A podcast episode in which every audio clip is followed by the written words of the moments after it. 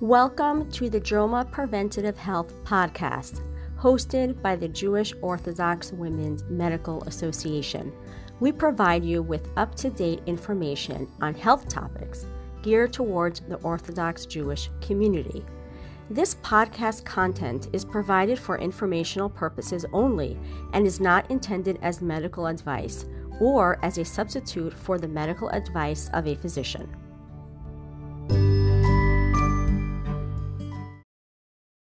This is a disclaimer. First of all, this talk is for mature audiences. Also, this talk has a lot of topics which there are halachic implications for that we do not go into. Our focus is purely on the medical issues at hand. Please consult with your Rav, your local Orthodox rabbi, to discuss any related halachic issues with these topics. Welcome to the Jewish Orthodox Women's Medical Association or JOWMA podcast. I'm your host, Elisa Minkin. I'm a general pediatrician and proud JOWMA member. And today I'm really, really honored and really excited to be here today for the third time with Dr. Elissa Hellman, who's also a proud JOWMA member. If you have any topics you want to hear, if you want to speak yourself in a podcast, be interviewed, if you know someone you want to be interviewed, if you have comments on this podcast, please reach out to us at health at jowma.org. I'm going to add a brief trigger warning. I feel like I have to add that for so many of these talks because um, a lot of these are, are, sensitive issues, and this is really more of an overview of um, the earlier part of pregnancy. We didn't get beyond the middle trimester. We're going to have to do part four. Um, trigger warning for people who are struggling with um, pregnancy loss, fertility issues. Um, listener discretion is advised. Dr. Elissa Hellman is an experienced board certified OBGYN. She has been in practice for over 10 years in Milwaukee, Wisconsin.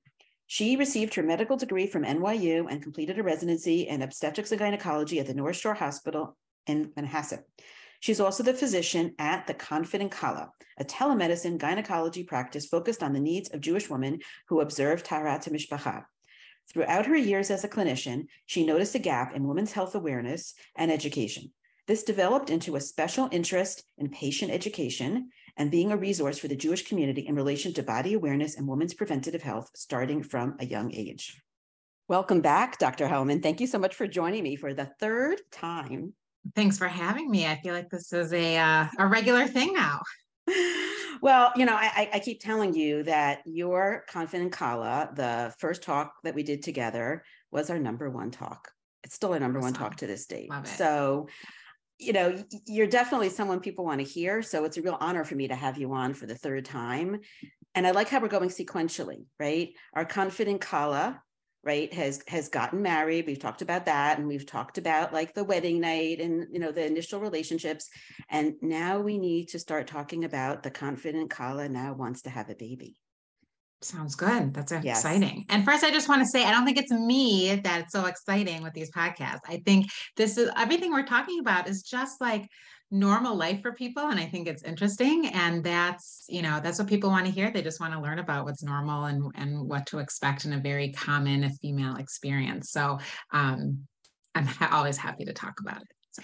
No, you're fantastic because you're passionate about the same thing I'm passionate about that we only have so much time in our day to day, you know, work lives as physicians. And it's so empowering to give this information over in this kind of setting where we, we have more time to really go into things. For sure. Yeah. Yeah.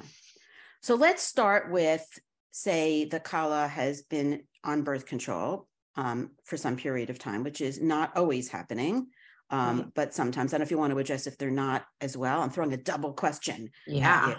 in terms of what to expect um, if you're not, in terms of, of when you would expect to be pregnant, and what to expect if you are stopping a form of birth control.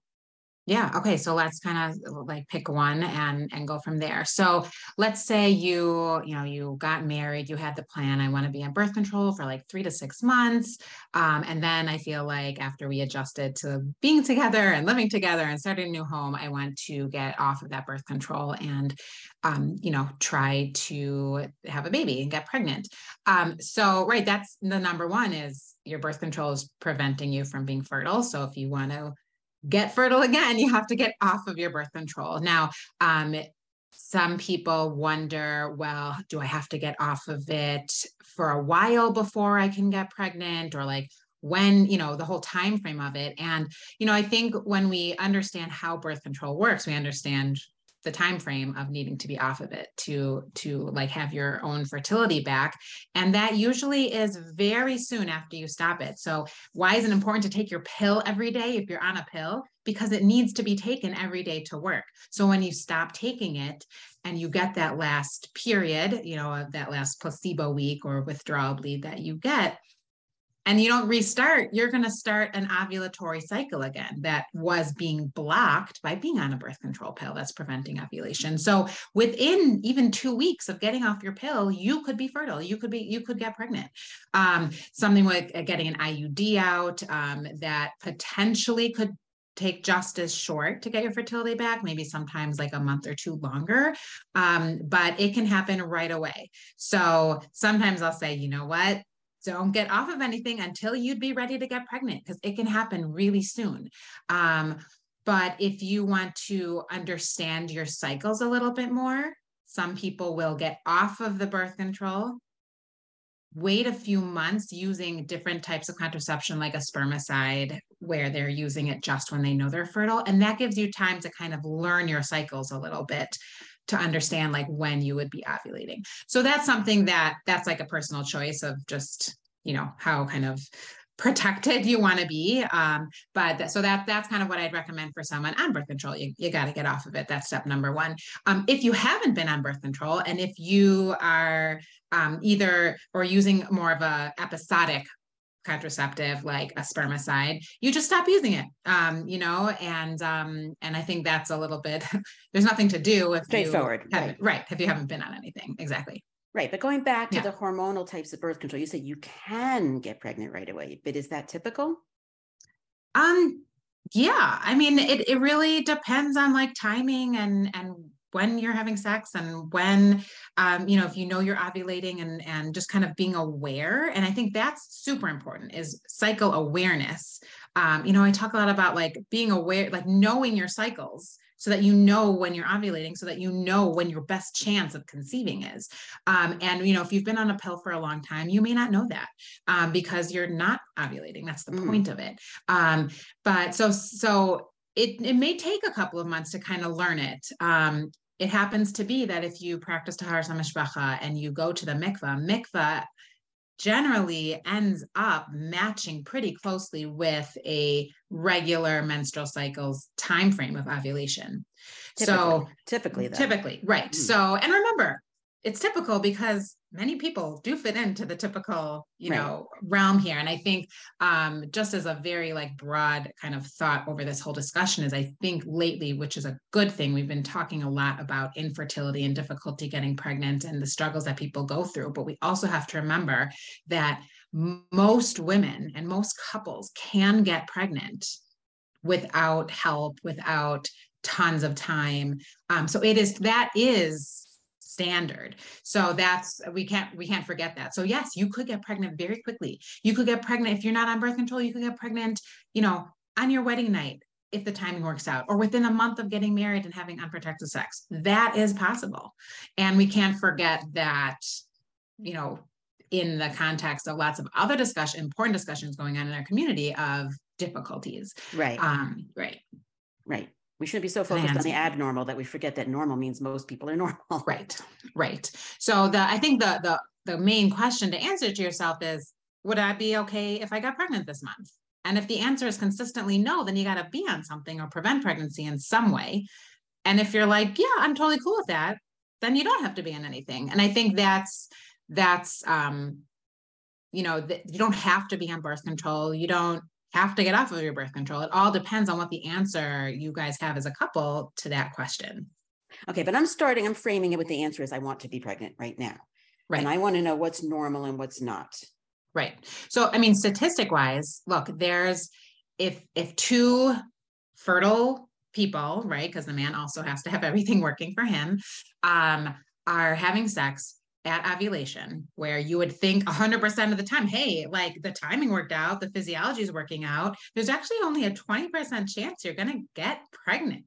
Um, even if everything is totally normal. So the way human reproduction works is it's not 100% perfect every single time, right? Life is not always exactly 100% how we assume it's going to be. Um, but yeah, there's really only about a 20% chance you're going to get pregnant, even when everything is fine that month. So that sounds kind of dismal. But then if we look at a couple having unprotected sex over a, the course of a year, over 90% are going to get pregnant. And about 75% of those is within the first six months of unprotected sex. So those numbers are very, you know, much more encouraging mm. than you only from a month to month basis only have a 20% chance of getting pregnant. Um, so, you know, I, I wouldn't let the numbers like bring you down because there are some numbers of looking at it in a different way that's really very reassuring and positive. Um, so yeah, that's what I'd say to reassure people. Right. Does it matter what age you are? Um, it does. Um, you know, age definitely matters. Um, sometimes it, as fertility does slowly start to decline, I'd say in like the mid to late 30s, and then even more so in the 40s. And so it's not it may take longer to get pregnant, but we also, time is more of the essence. So mm-hmm. if you do need help, we don't want to waste your time by saying, hey, keep trying, keep trying, keep trying, keep trying. And like three years go by and those three years matters. I mean, 32 to 35, that's a different story. 35 to 38 years old, that's a different story when it comes to success rates of potential infertility help. So that's why we actually, even though it may take longer to get pregnant because fertility starts to slowly decline, we actually want to get on at least the workup or potential diagnosis or potential treatment sooner because your success rate of a term healthy pregnancy is going to be higher if we get on it earlier and don't like waste time. If you're 21 years old, we could say, I think we can wait the full year of you trying and then wonder, like, hey, it should have happened. Why isn't it? Um, so you know, and of course, if you're coming in with any medical mm-hmm. concern that may affect fertility or any cycle irregularity that you already know about, like if you know you get two to three periods a year, that's not normal. So I wouldn't say to you, try for a year because what so i'm saying try only three ovulatory cycles. You don't even know when that those are going to be right? So if you already know of something for sure we're not going to say oh just keep trying. We're going to say like you have an, a concern you have an issue we already kind of know about. Let's maybe be a little more scientific about it do more testing um, and potentially talk about treatment so that you don't come to me a year later and feel like you wasted your year um, and then kind of go more you know look further when we already had a heads up that there was an issue. Um, and again, this is all your choice of what you want to do. None of this is we have to. It right. all depends on your desire and time frame of conceiving. Right. I like the way you frame that. But I will say you made a very important point that even if you're young, if you have a medical condition and you're planning on becoming pregnant, it's really, it can be really helpful to figure out you know how best that can be managed knowing i want to be pregnant does that make sense for sure and um, you know with some conditions like uh, like a type 1 diabetic you know which are obviously diagnosed like on the younger side right like right. in childhood usually, usually. Yeah. yeah and that's something that like you got to make sure your sugar is well controlled before you start you know to have a healthy pregnancy. So situations like that is you actually want to optimize your medical concerns first which actually may help your chances of a getting pregnant b having a healthy pregnancy um, and and kind of you know have like a preconception consultation with either your OBGYN mm. and or your medical team endocrinology or internist or, or whatever rheumatology whatever your condition kind of requires. That's that's like number one super important if you do have any anything underlying. That is excellent. That is so important and I'm, I'm glad you brought that up.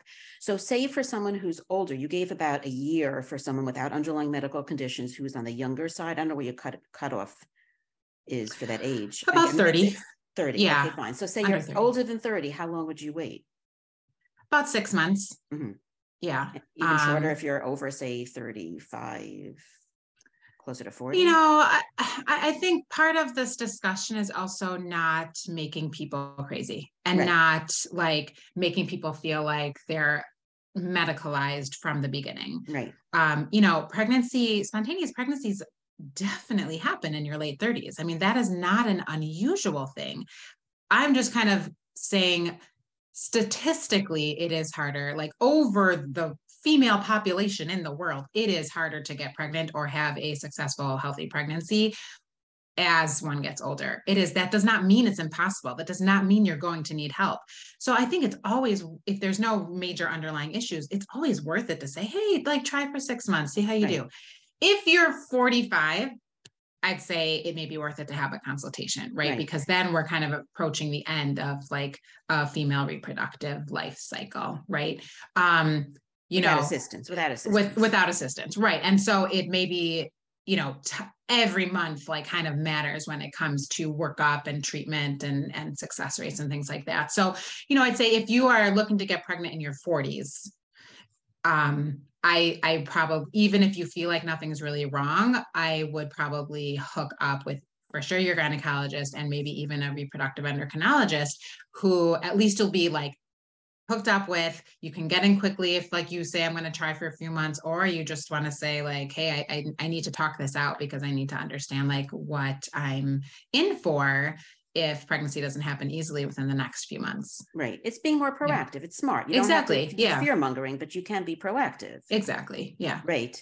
Right. And there's no rule. There's no like absolute rules here. Like I'm just giving age cutoffs because I'm just thinking about it in like kind of decades and statistically where we start to see fertility start to decline. But again, like that may not be you and like you don't feel like you have just because you've had a birthday last week that right. now you're in a different you know age group that you need that like oh woe is me this is never going to happen right you're that's, not a statistic you're not a statistic correct correct i love 100%. that i love that approach yeah. i also want to give a, a shout out for mental health considered just like physical health in terms of um, pregnancy um, 100%, yeah. i have done a talk with tal weinberger we didn't talk in great depth about reproductive psychiatry, but there is such a thing as a reproductive psychiatrist, which is what she is. Mm-hmm. Um, and you can work with one if you are struggling with significant mental health issues before you try to be pregnant. For sure. And that is, um, sadly, there are not enough. It is, right. I would say, an emerging field. Um, and um, it's, you know, I think it came about because traditionally, and, and this could be a whole huge another discussion, but it, it really came about the, the field, or I say the niche in the field really came about by, you know, maybe traditional psychiatrists or general psychiatrists and general OBGYNs just not having a comfort level for managing um, mental health medications that really keep people stable and the fear of don't take anything or don't be on anything when you're pregnant because all we care about is this baby developing and we have seen like really kind of negative outcomes when we take mom's mental health away or the things she needs to to have that and we actually see negative physical outcomes in, pre- in pregnancy both mom and baby and child um, you know, as development continues outside of the uterus. Um, and since we've kind of seen that so that's where this field really developed of reproductive psychiatry that was like no i think we can think about this a little bit better. I think we mm-hmm. can look at the effects of these medications that we're so scared of in pregnancy and maybe we don't have to be so scared of them. And so yes optimizing your mental health preconception again super important. And if you feel like your psychiatrist isn't technically a reproductive psychiatrist but has the you don't get a feel of they're scared of you because you're thinking of becoming pregnant or they're scared of medications. Like if you are automatically taken off of your meds just because you're trying to conceive or just because you're pregnant, find someone new to talk exactly. to. Exactly. Um, because that that's not the a good approach anymore um, or ever was, but it's definitely it's things are changing. Met, changes in medicine are slow. Um, and I think that um, but it's still really important. Mental health, for sure, important throughout pregnancy. Pregnant women are at a higher risk of suicide, depressive episodes, um, you know, really bad negative outcomes that you think will never happen to you, but they they really can if your mental health is not where it should be during the pregnancy. Right. And I'm going to flip it back that proper medical management gives you fantastic outcomes right? For sure. I want to Yeah. phrase it in a positive way because there's such fear of these medications. It's a risk benefit. A hundred percent. Yeah. And the risks are usually of the medications a lot lower than the not than not being on them. Right, Yeah. right. That's so true. And I'm glad we talked about that. Okay, I'm going to switch over to another common issue, which is early pregnancy loss. I know it's hard to talk about, but I think it's really important to talk about. For sure. So I'm going to let you talk about that. Yeah. So so very, I'll start very awkward with segue, but there we right. go. No, that's okay. um, nothing's awkward with me. Um, so I will um I'll start with the statistic, which you know, we just got we just finished saying that you aren't a statistic, but um, you know, about 50% of pregnancies end in miscarriage. And that is a huge number. And you know, that doesn't mean 50 50% of the pregnancies that you are going to have will end in miscarriage. That means overall, we may not know if you're even you know having a miscarriage because like it was so so early and you it seemed to you like a late period. Um you know early on or you may have gotten a positive pregnancy test and you know about it and a week later you started your period and yes that is a miscarriage. So any pregnancy loss i consider a miscarriage if we're going to categorize it. Um but you know so many just like when it comes to getting pregnant so many amazing, incredible, miraculous things have to happen perfectly. And one of those things is a perfect egg and a perfect sperm getting together, coming together, growing, developing, implanting in the uterus, and sticking. And then, you know, for the next 40 weeks or 38 weeks, whatever, getting, you know, growing that that's a lot of stuff we're asking for the body to do and it doesn't always happen perfectly. Um you know genetic abnormalities not inherited but having to do with the genes the chromosomes within the egg and the sperm that are forming this embryo um also need to be kind of balanced and um you know I guess balanced is really the word I'm looking for. Um, at, to to make a embryo that is going to get through developmental stages and form a human. Um, and that doesn't always happen, and that's really the main reason why we will see a miscarriage happen. Um, even if we don't have a diagnosis, we say, well, it probably was some type of chromosomal abnormality that couldn't make it through a certain developmental stage and ended up in an early miscarriage. If someone having multiple miscarriages, so that's when we say, hey, this is a diagnosis of recurrent pregnancy loss. We need to look into not just genetic reasons, but is there a medical or anatomic reason, both with mom or the couple together, or like the uterus or something going on that hey, three in a row, that's not so typical. So now let's look into it. But one miscarriage, as hard as it is, is actually not so abnormal. And so, you know, I've, I've, I've had patients who like, they're very, you know, they're young, they're healthy, everything should be working perfectly. And their first pregnancy is a miscarriage and it's devastating. Like what, I did everything right. Like, what did I do wrong? You know, and, and there's so much blame because you know there is this narrative of be healthy be healthy and like you know check your cycles and be aware and you did all the right things you took your vitamins and then you end up having a miscarriage and it can be really devastating people have a lot of guilt um, i'll tell you there's pretty much nothing you can do that is what causes the miscarriage outside of being really unhealthy and like you know doing drugs and having a really really uh, you know unhealthy um, lifestyle um, As a pediatrician, that- I can tell you that I've seen plenty of people do the worst things right and and still end up with term. babies No. exactly right it's right. almost never something you did. right Almost never. exactly so it's it's really hard i mean there's so much guilt and so much blame on yourself of like what did i do well could i have done better did i exercise too hard one day or did i have sex and then i started bleeding and that's the cause of the miscarriage and the answer is always always always no um it it really is something that has to do with like that egg that sperm that embryo how it you know how it's developed or right. didn't develop and and and it's normal like it's it's i should say it's common it's common um and you know it's hard to deal with but definitely don't beat yourself up that's really like the main message that i would say Right. I know you don't like my doing this, but I'm going to push you again on this. The rate of miscarriage varies with age.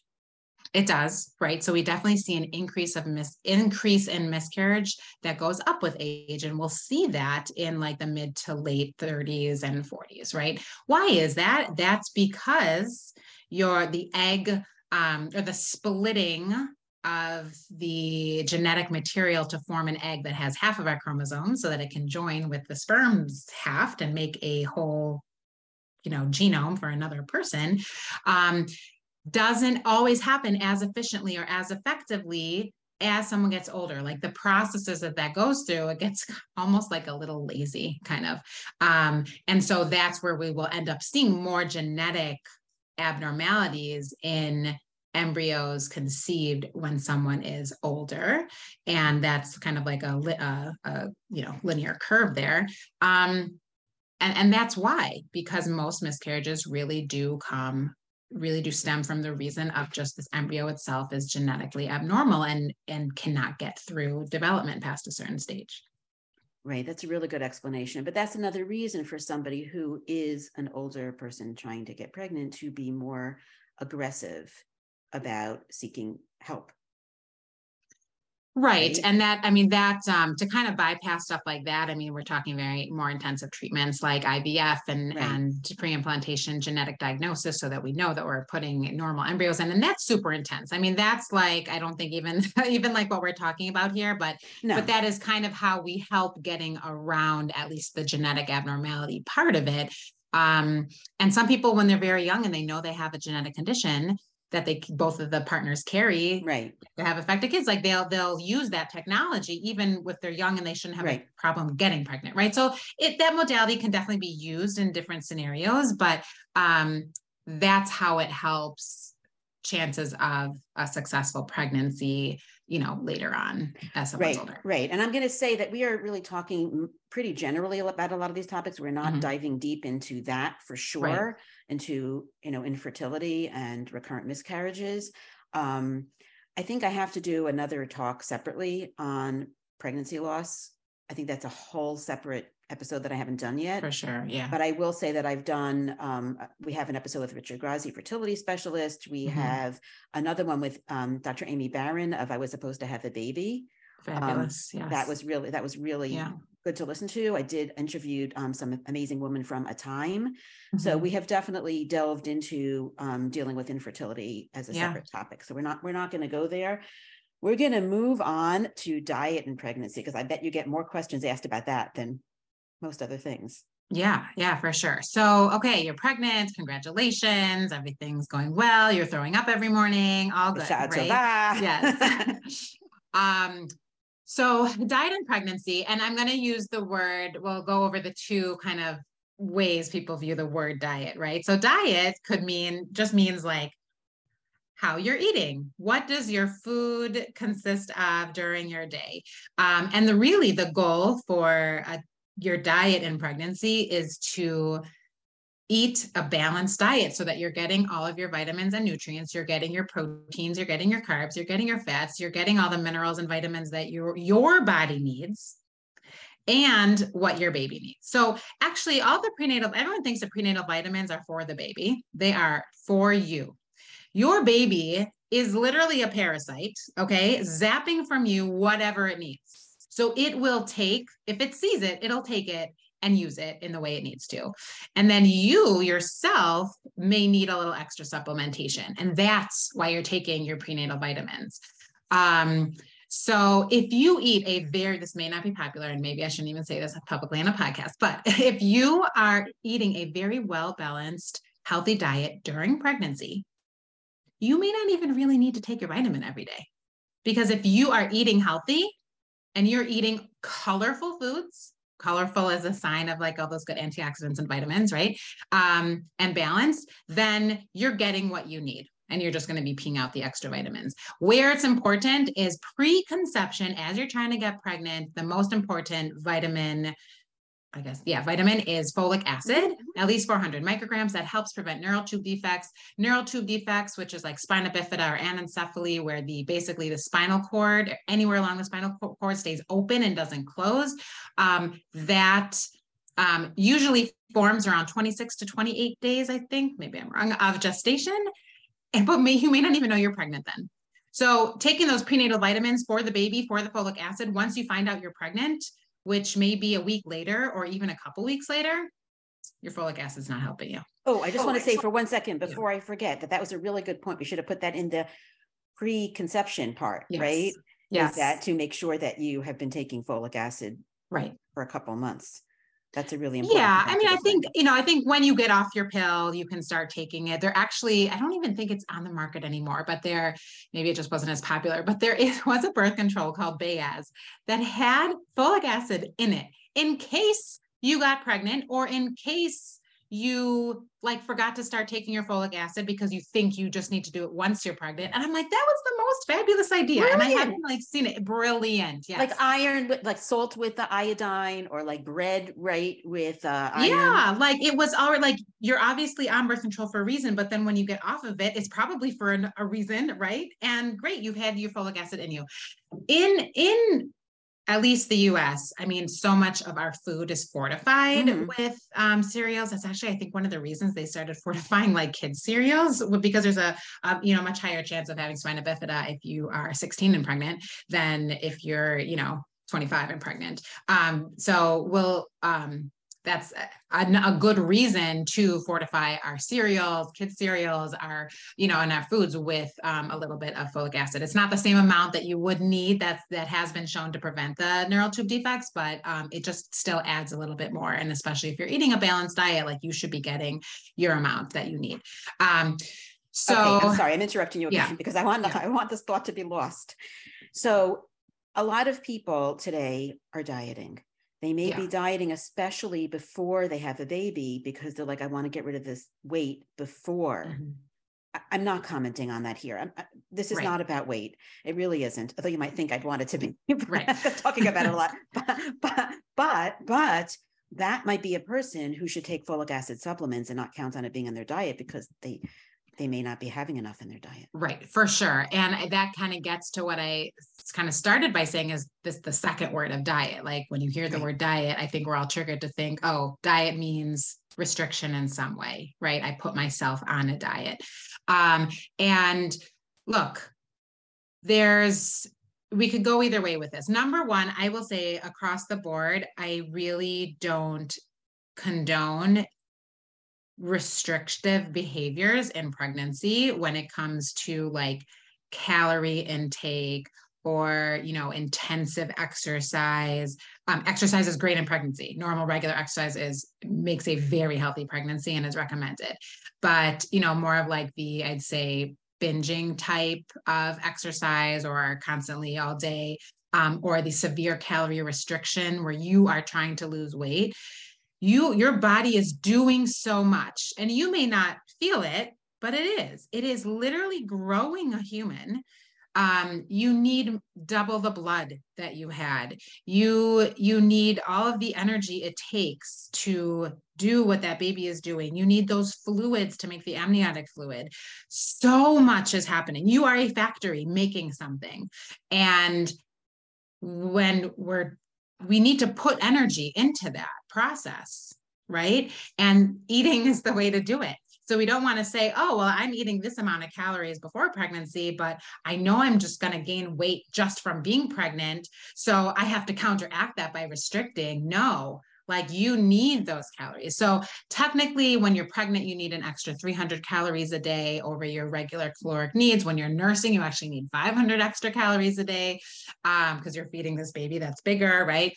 Um, and so that's really important to understand that like your your body is doing stuff and it it needs those those that energy from those extra calories does that mean that you can then go say oh i'm going to just go eat the whole box of Oreos? No, it doesn't. Like when we talk about extra calories, that doesn't mean that I can now. Oh, and also, hey, my belly's getting bigger. I'm wearing maternity anyway.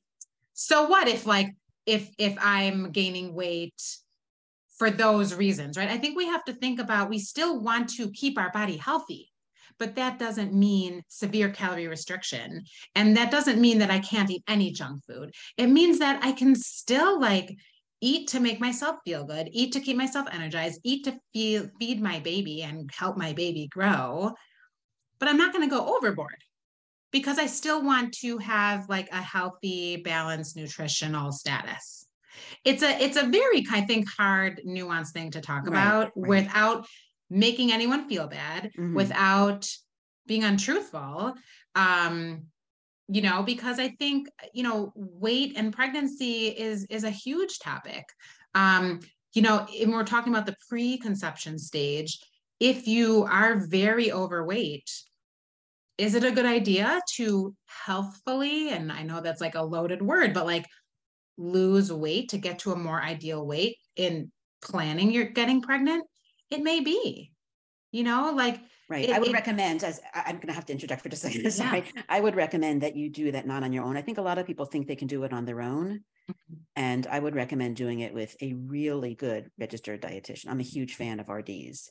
A hundred percent. And I think that also kind of keeps the focus because where, you know, obviously you're looking for information, right? To like, how do I lose this faster? Or how do I lose it better? How do I lose more? And we're looking all over. And I think I would agree. I think a nutritionist, dietitian, like people who are trained in this and understand caloric you know values and needs much better on a scientific kind of level can definitely help you stay focused also so that you don't go down this rabbit hole of like i want to look like her and that's my main goal you know or i need to fit into this i need to have these cute maternity pictures so i have to like look perfect and you know and and um yeah i think it's it's really hard.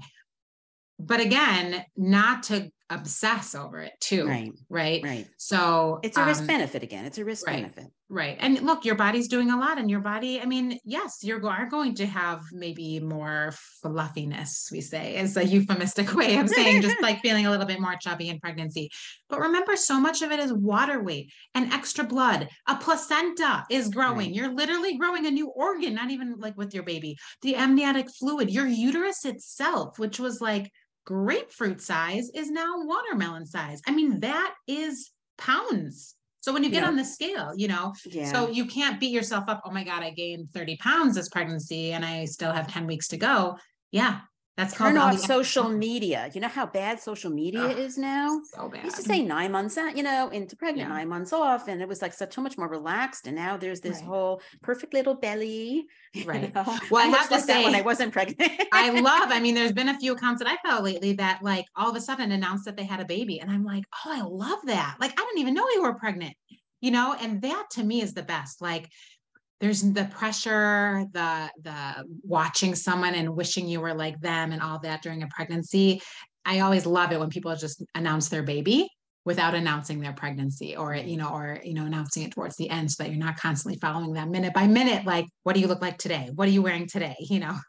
Um so i think yeah it's it's hard. You got to get yourself out of that exposure Right, right. Yeah. Right. That that's that's just, you know, how you look. That's just image. Right. That's not health. Right. That's really 100%. Yeah. So I think that's really important. We need to talk about the opposite, right? Because it's not uncommon when you're pregnant to have trouble eating or, mm-hmm. you know, repeated vomiting like hyperemesis. Yeah, for sure.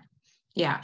So um you know, I'll kind of I guess I'll start this topic by saying, you know, a lot of people in the first trimester or second or any any point in the pregnancy will say like is my weight gain okay? Like oh, oh my gosh i gained five pounds this time or i lost two pounds you know between visits. Like is everything okay? Is my baby okay?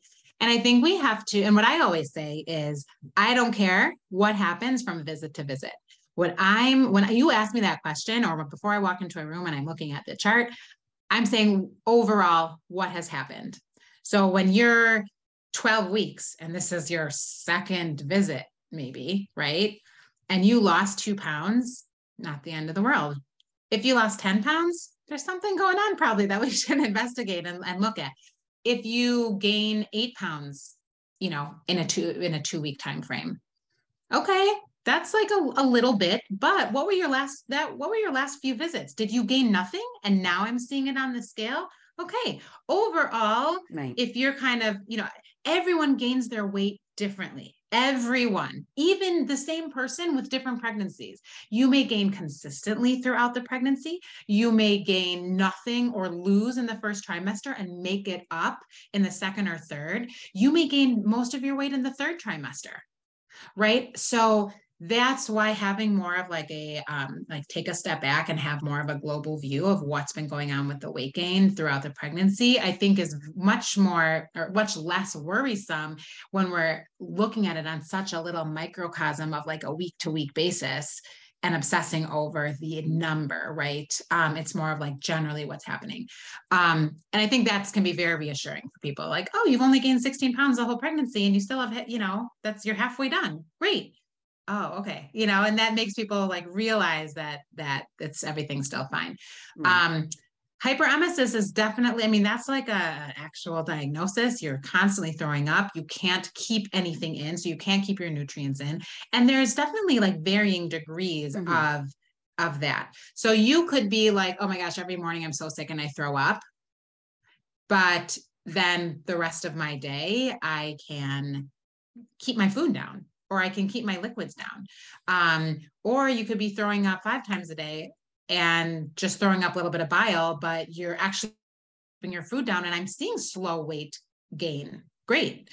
Um, do you feel good? No, you don't feel good. Is anti-nausea medications or different techniques something that we definitely need to talk about? A hundred percent.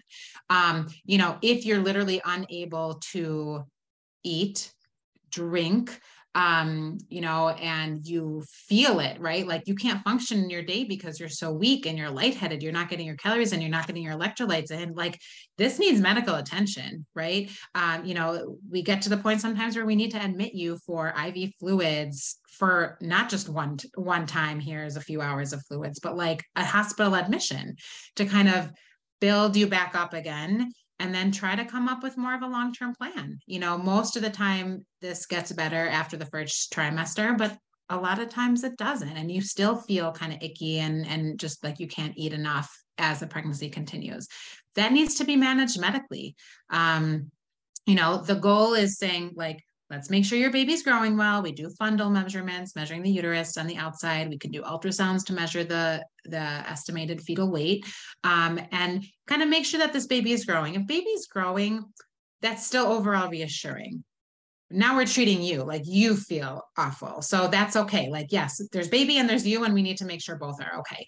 Um, but it's a it's a hard one and it's awful because normal oftentimes like it's not your first kid you have little kids at home you have a job you have responsibilities and it's really difficult. And it's it's i know people don't want to hear like oh hey just deal with it. Because no. it's, it's awful it's right because it recurs. It tends to be a recurrent problem right. right I'd, right. I'd say but uh, in, in a in a discussion related to weight and hyperemesis it is a very temporary problem, right? right? I mean, it's usually a beginning of pregnancy or the pregnancy issue, and it shouldn't affect your weight overall.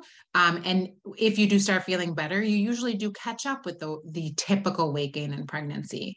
So um, it is horribly uncomfortable and it is a serious condition to deal with.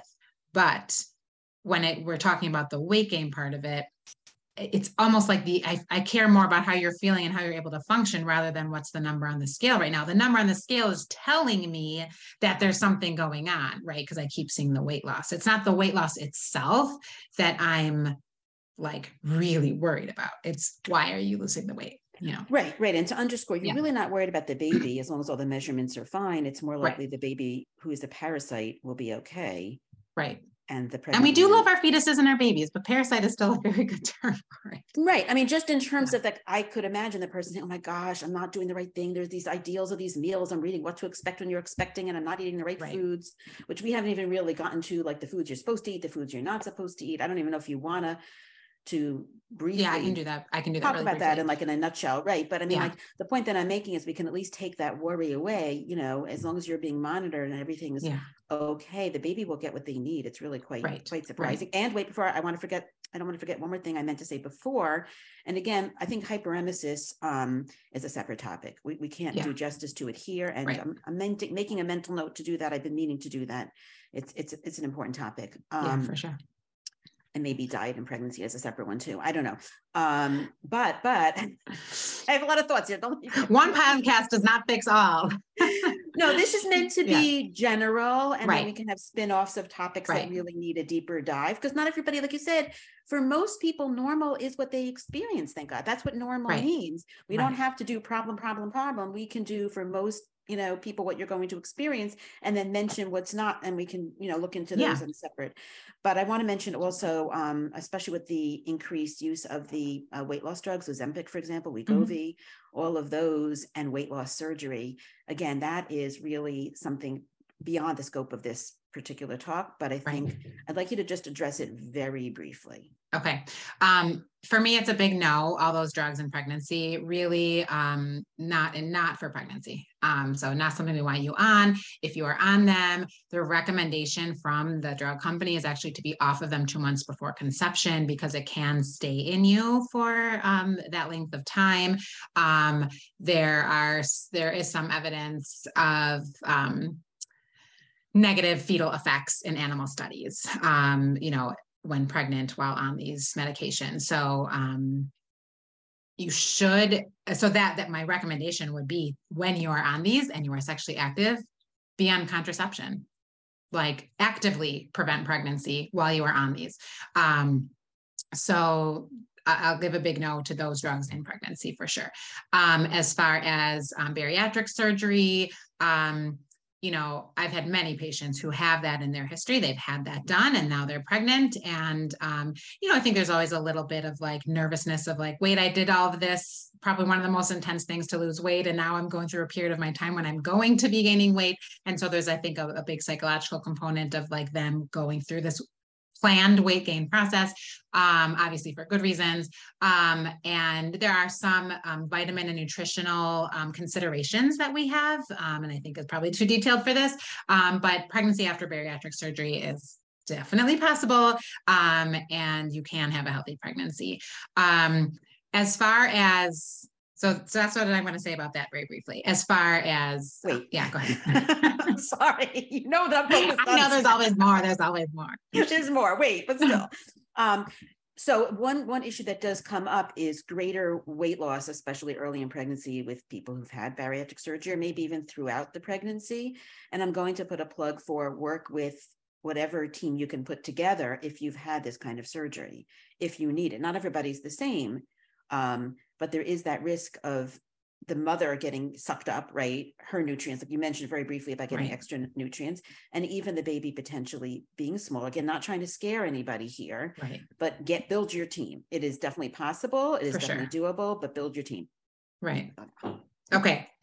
Um, I could say more about it, but I'm we're I know we have a lot to it's, talk it's about. Too, I'm going to move on. Much, yeah. yeah. Um, I did want to touch on food safety in pregnancy. Um, and so kind of I'd say the main things that I'll say. So so why do we care about food safety? We want to avoid food poisoning infections that can um, affect pregnant women and their fetuses more negatively than someone who is not pregnant.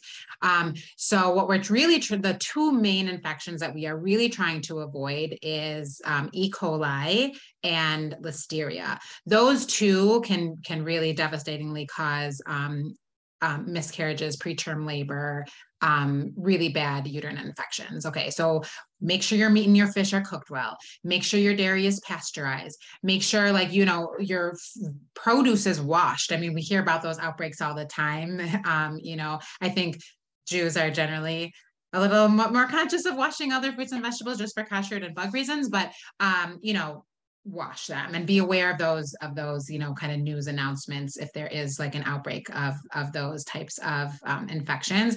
Um, you know there's salmonella also that usually won't cause miscarriage, but it'll get you really sick, right? So you're still going to go through all the GI distress, the diarrhea, the throwing up, the, the horrible stomach pains, and, and your baby will probably be fine from that. But you being pregnant also will feel that much worse. Um, also really important to like replace your fluids if you have that. So we can, you know, there's that whole food poisoning issue, but that's why we have these recommendations for food safety in pregnancy is to avoid food poisoning. Right. Yeah. What about alcohol and pregnancy? Have they changed the recommendations for that? Yeah, they, I'd, say, I'd say they probably made it a little stricter, um, really kind of emphasizing that we, so there's, why don't we like alcohol in pregnancy? Because there is fetal alcohol syndrome, which is when a fetus is exposed to alcohol that can have an effect on development. There can be some facial um, birth defects um, and just general like cognitive functioning of this child. Um, the problem is, is we don't know how much alcohol is needed to have those effects. we just don't know that. So they've kind of gotten a little bit more stricter and said, none, absolutely none. You know, um, is what one glass of wine probably fine? Will that probably cause fetal alcohol syndrome? Probably not. But I think because we can't give a specific number and we can't do that study, that's an unethical study to say, let's give pregnant women varying amounts of alcohol and see how their babies turn out, right? So that it's a very hard answer to get. So across the board, we just say none. Mm, good explanation. Yeah.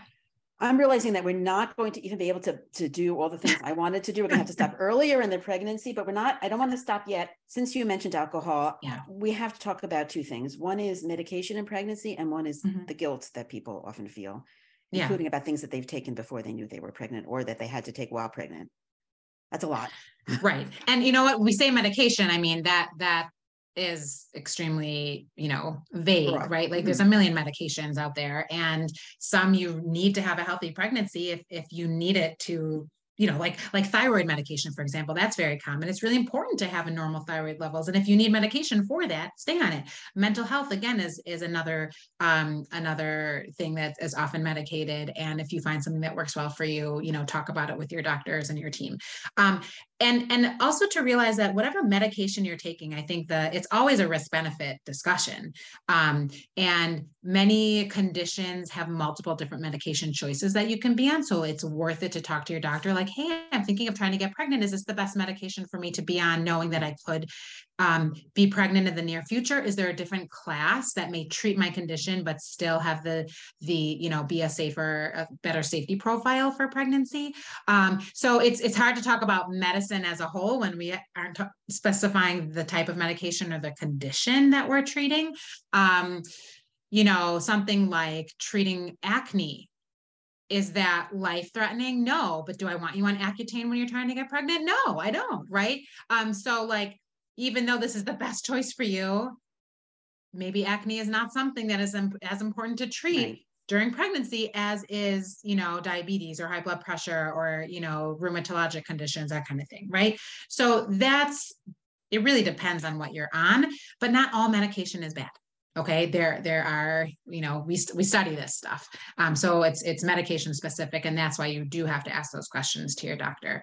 Um what else you mentioned you me? mentioned before I will get to it in a minute well you mentioned before about the um semaglutides like Wegovy and Ozempic people are taking that for type 2 diabetes they Right. can't take that while pregnant do they have to switch I know this is very Yeah. specific Yeah, that that's that's not a medication. I I mean, there are other diabetic medications, and if this works for you, great. You may make a decision. I'm delaying my pregnancy plans because I have this goal of managing my diabetes with this medication, and this is working best for me. But that means you need to make a decision. And I think we, you know, we can't.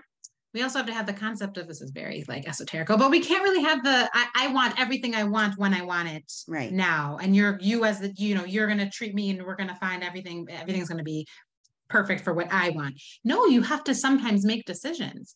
So if this medication works well for your diabetes, great. Stay on it as long as you want and then try to conceive, like once you're off of it. Or if you're like, no, I really want to try to get pregnant now, this medication is not for you. You need to find a safer diabetic medication that will treat it.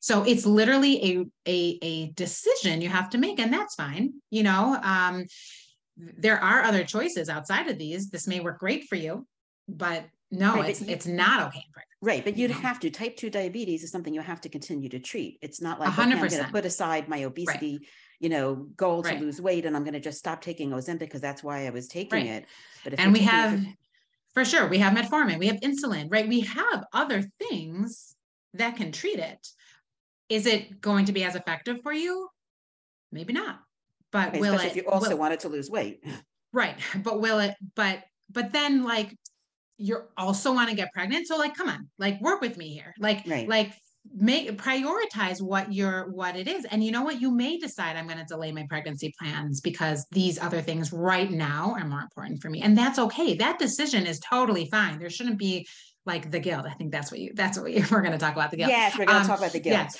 um so what a great segue but, but, wait, again but wait, we're not, I'm not ready for yes. guilt. yet. I'm sorry. I'm really pushing. I'm sorry.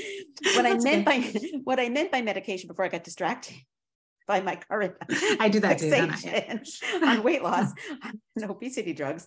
Um, what I got distracted by is what I meant by medication is a very common scenario is someone who is not on pre-existing medications needs medication while pregnant, even if it's just as simple as a headache. I'm talking about drugs you take that you can take and can't take while pregnant. And again, very vague. We're not going to be able Right. to do justice to it. Right. So, so yeah, if, if you, and, and I do think it's the responsibility of the prescriber to a reproductive aged woman to say, you can't get pregnant on this. You need to, like, this is not safe for a pregnancy. It will cause, you know, birth defects or, you know, whatever it is. What are you doing to prevent pregnancy while you're on this medication? So that, that's a responsibility, I think, of the prescriber. Um, but you, you need to make these decisions. And, and if Ozempic is what, I you know, just as the example, if, whatever, if that's a decision you're making, you're also making a decision that I'm delaying my pregnancy. Right, plan. right. No, I'm, I'm- I'm talking about in pregnancy when you already are Right. pregnant and there are medications that you don't know whether you can take or not. That's a common question. I mean, that needs to be addressed with your doctor. You need to say like before you take them, you know, like, hey, is this okay in pregnancy? And and that's, you know, typically with the first visit, you know, we will go over like common cold medications or things that you would take really without asking your doctor, like over the counter stuff. Um, you know, and and that's something that that requires a question. You know, it really Right. depends on what medication it is, but you got you have you should ask, right? Right, Before you ask, start Don't taking assume. something. Right. I think that right. that's a simple answer. Just ask your, your doctor and oh, don't. Oh, there's a simple answer to all these questions you're asking me? Only that one. Only that one. Also, because we're almost done. We have to be. We're going to have to stop earlier. I wanted to talk about testing in pregnancy and we're going to stop like mid trimester and have to. I, I thought we could get Oh closer my to delivery, but we can't. Pregnancy is a really big deal for like it all really people. is. Yes, it really, really is. It Yes. really is. But I want to talk a little bit about the guilt and then we can stop for now. Yes. We'll revisit our pregnant confident Kallah next Sounds time and I book you in Um, advance. So I think one kind of main thought that is helpful for people who are thinking of getting pregnant or who are pregnant is understanding that pregnancy is a normal physiologic human state. Okay. And again, right? You told me you've seen like, you know, kids born to moms that maybe are not so healthy and their kids are okay and fine and it ended up okay, right? It it often just happens normally and happens fine. And despite sometimes us not leading the most healthy lives that we could in pregnancy.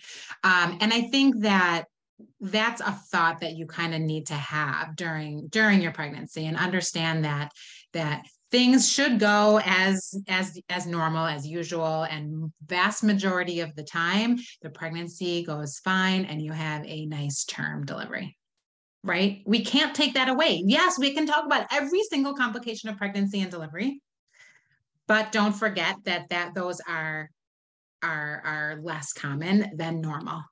Um, and so to take to help people take away guilt of like am i doing the best thing for my fetus? Am i living you know eating the right things and and avoiding the right things and taking the right vitamins and doing the exercise or not doing exercise or lifting or not lifting and and all the things that we worry about affect our own bodies and knowing that there's another body within our body that we're trying to put into a healthy environment.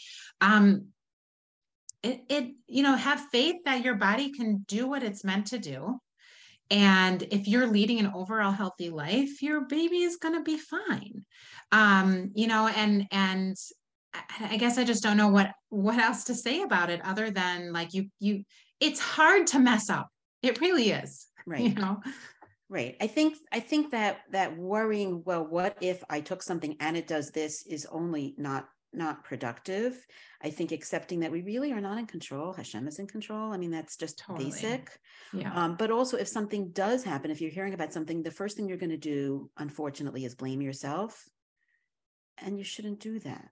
Right. And it, you know, this Mm. comes up even with the with the miscarriage discussion that we had. Right. Like, you know, sometimes bad things happen and it's out of your doctor's control, it's out of your control, and sometimes bad things just happen. Um, but more often than not, really good things happen, you know, and and like don't forget that. Um, and right, there's there's very little you can do that is is has done anything deleterious to your pregnancy. Um, so I I really would encourage people who are pregnant, newly pregnant, or any to any anywhere in the process of just being amazed at what your body can do. It's it's incredible. It's fascinating. One of the reasons I went into this, right? Like I'm just in awe and kind of take a step back and instead of like micromanaging and worrying about every little detail of your day and your diet and your waking and, and your numbers and your, you know, in the pregnancy, you know, just just enjoy the process. You don't have to enjoy the uncomfortable parts but it, it is truly incredible. And and understanding that and that that the process is set up pretty well and and and you know most of the time it it ends up great. So i love that. I love that. I'm going to just yeah. add take care of your mental health as well. For sure. Part of taking care of your mental health is not you know allowing excess guilt you know doing whatever you have to do. It may mean getting help and that's something I actually I, think is a good conversation during a pregnancy. Set up your support system. You may not have any mental health issues, but you may need help when you go back to work or help with nursing. Do that stuff when you're not stressed about it. Like find a good lactation consultant. You may not need them, or look into your pumps, or buy your pads ahead of time, or find out from your doctor what's normal so you don't have to like make frantic calls. Um, you know, educate yourself and set your support system up ahead of time. And it will help the pregnancy the postpartum transition. It, it really i mean we all need support you know none of us can like do everything on our own. Yeah i, I love that. I'm gonna add one more thing and let you go this is almost Shabbos.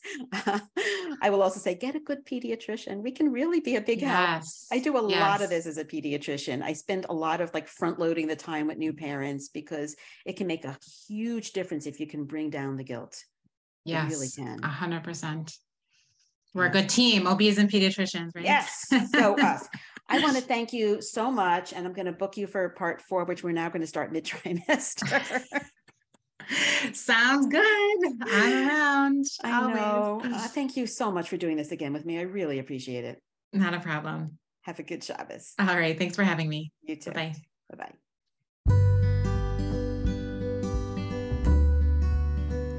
Thanks for listening to the JOWMA Preventative Health Podcast. If you've enjoyed this, please rate and review us on Apple Podcasts and share this with your friends. For more information, check out our Instagram at JOWMA underscore org.